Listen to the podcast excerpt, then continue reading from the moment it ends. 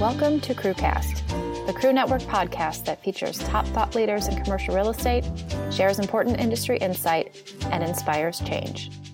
Welcome to our CrewCast Industry Series, which examines trends, hot topics, and disruptors across the major sectors of commercial real estate.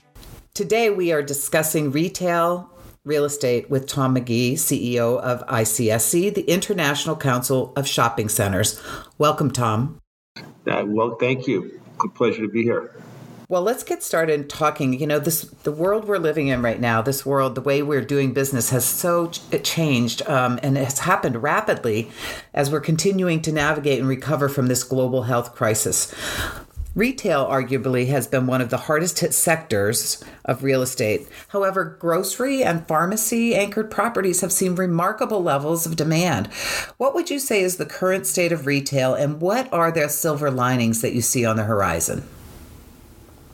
Well, first and foremost, I would definitely agree with your premise. I mean, retail real estate has been dramatically impacted by this pandemic and, the health and safety actions taken by the government, appropriately so, but obviously had a pretty dramatic impact upon our industry.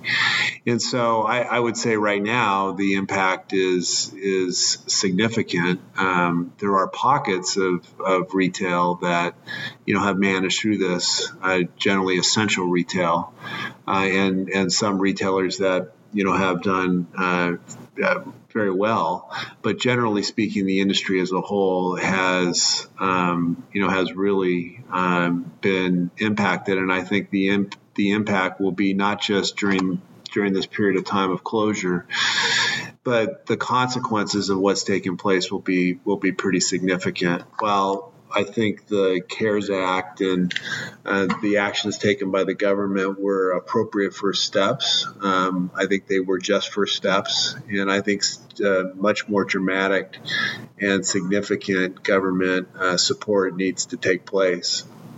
We've been advocating for a recovery fund, really a government-funded recovery fund that would provide support for operating expenses for businesses that have been impaired by COVID-19. We are leading a coalition of about 100 organizations, and that's broad-based, not just retail real estate, but all industries, because we think the damage done to the economy and to our industry in particular, but other industries as well, is quite significant and far-reaching.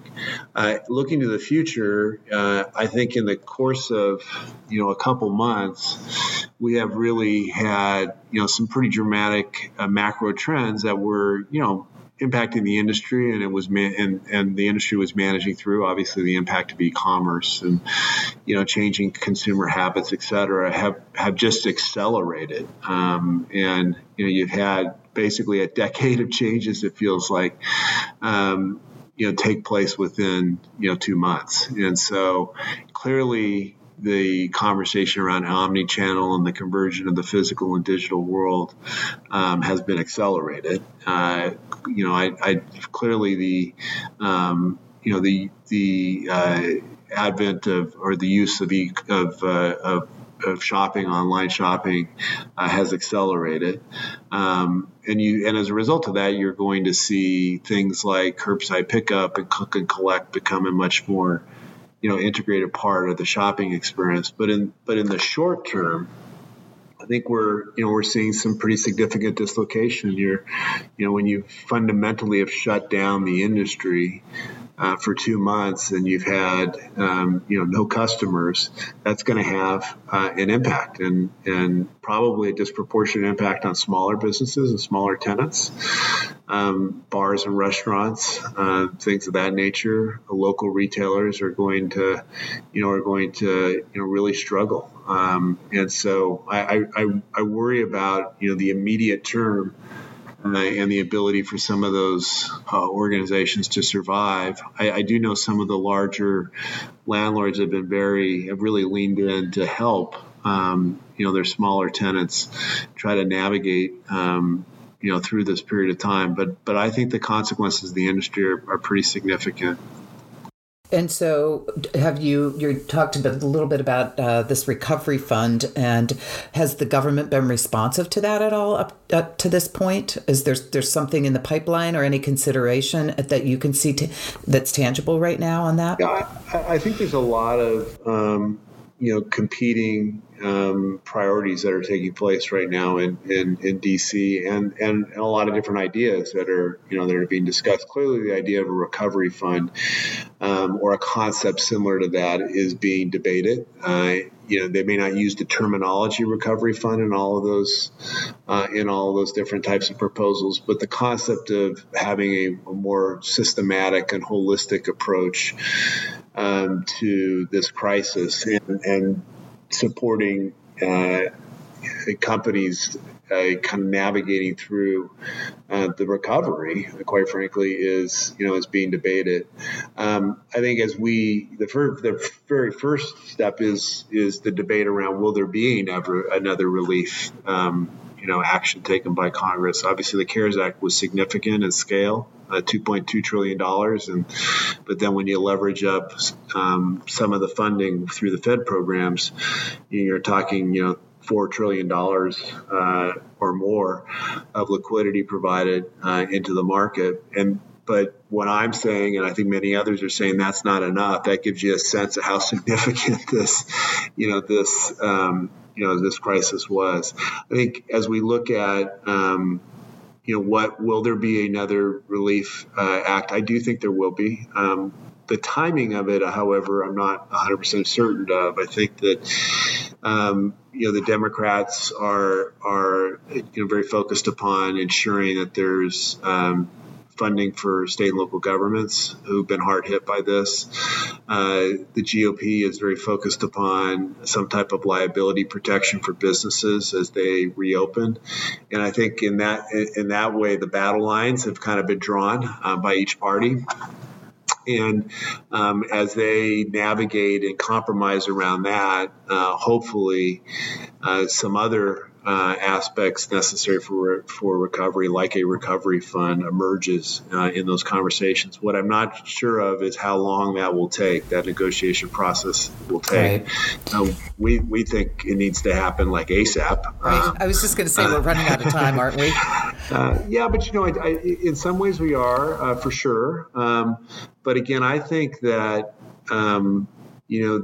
Just because we've now begun to reopen the economy and reopen, retail, I don't think the challenges go away. In some ways, we've just entered a new and different phase of challenges.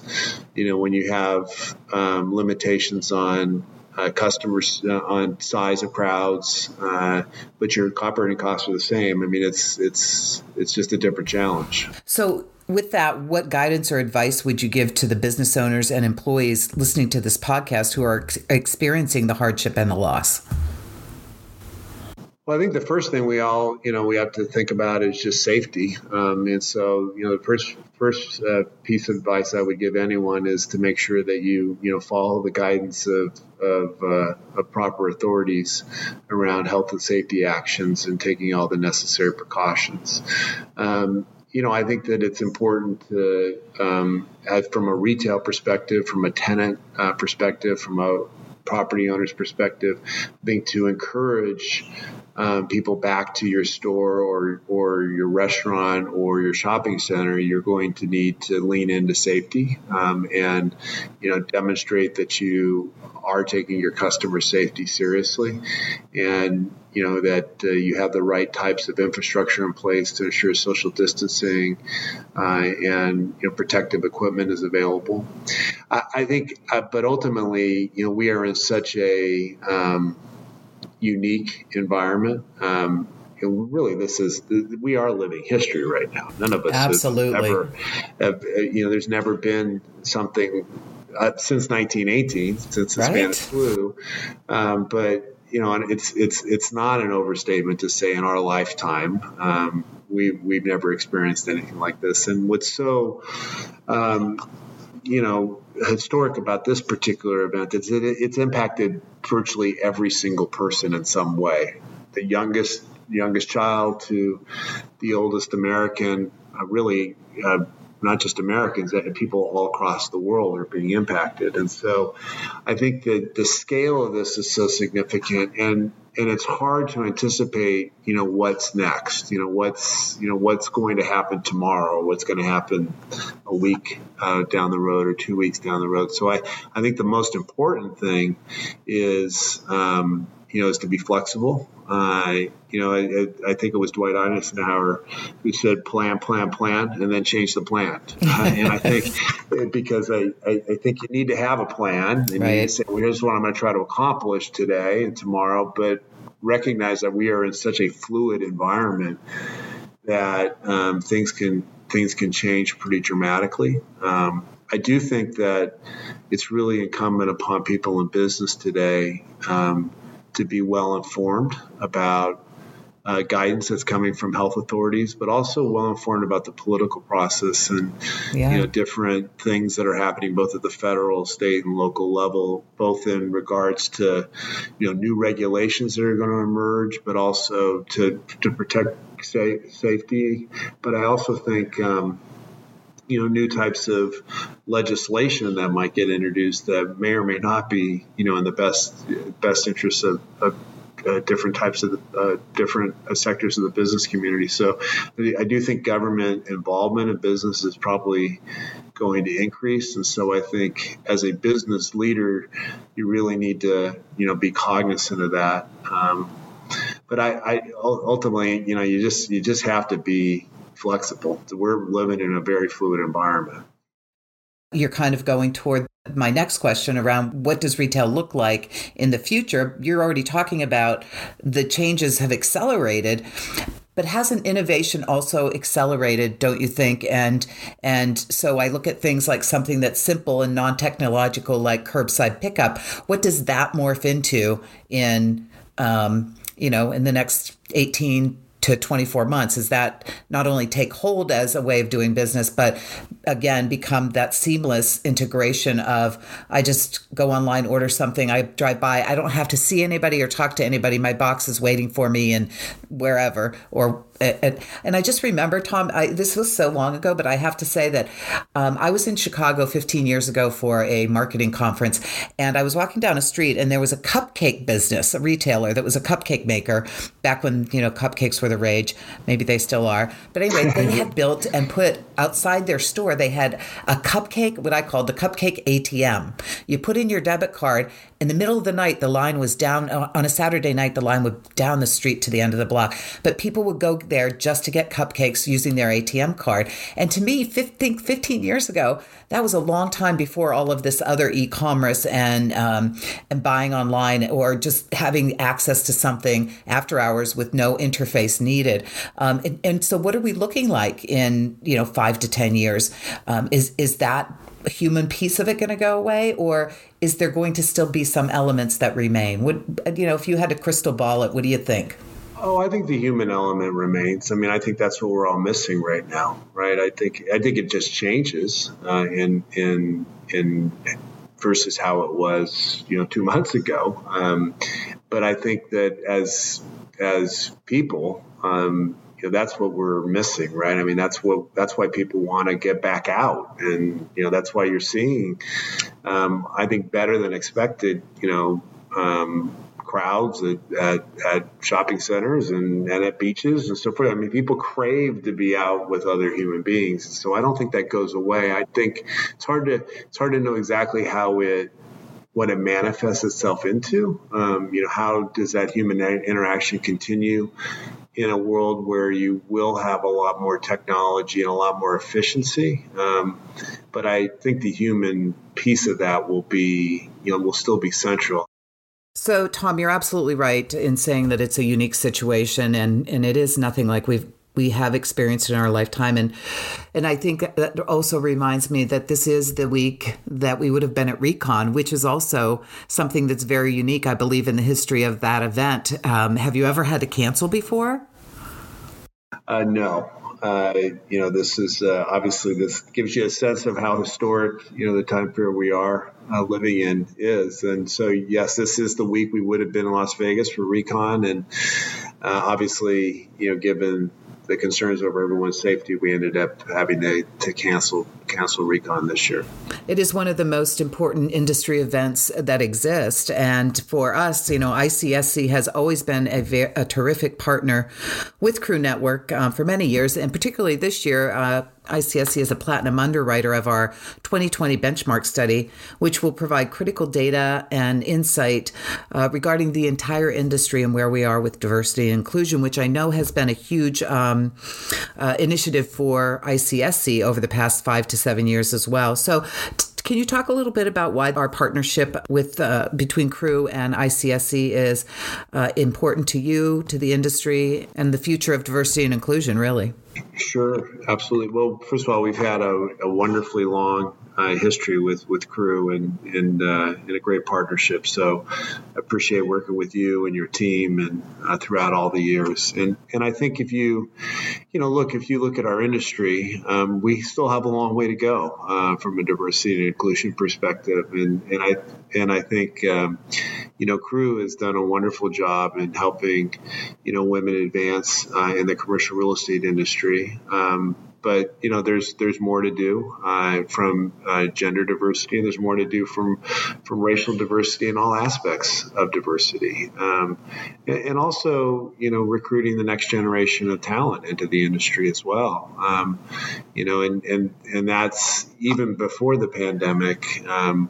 There was a gap between what the percentage of millennials in the U.S. working population versus the percentage of millennials that were in retail real estate. And that gap was too big, meaning that we didn't have our fair share of millennials. We were underrepresented.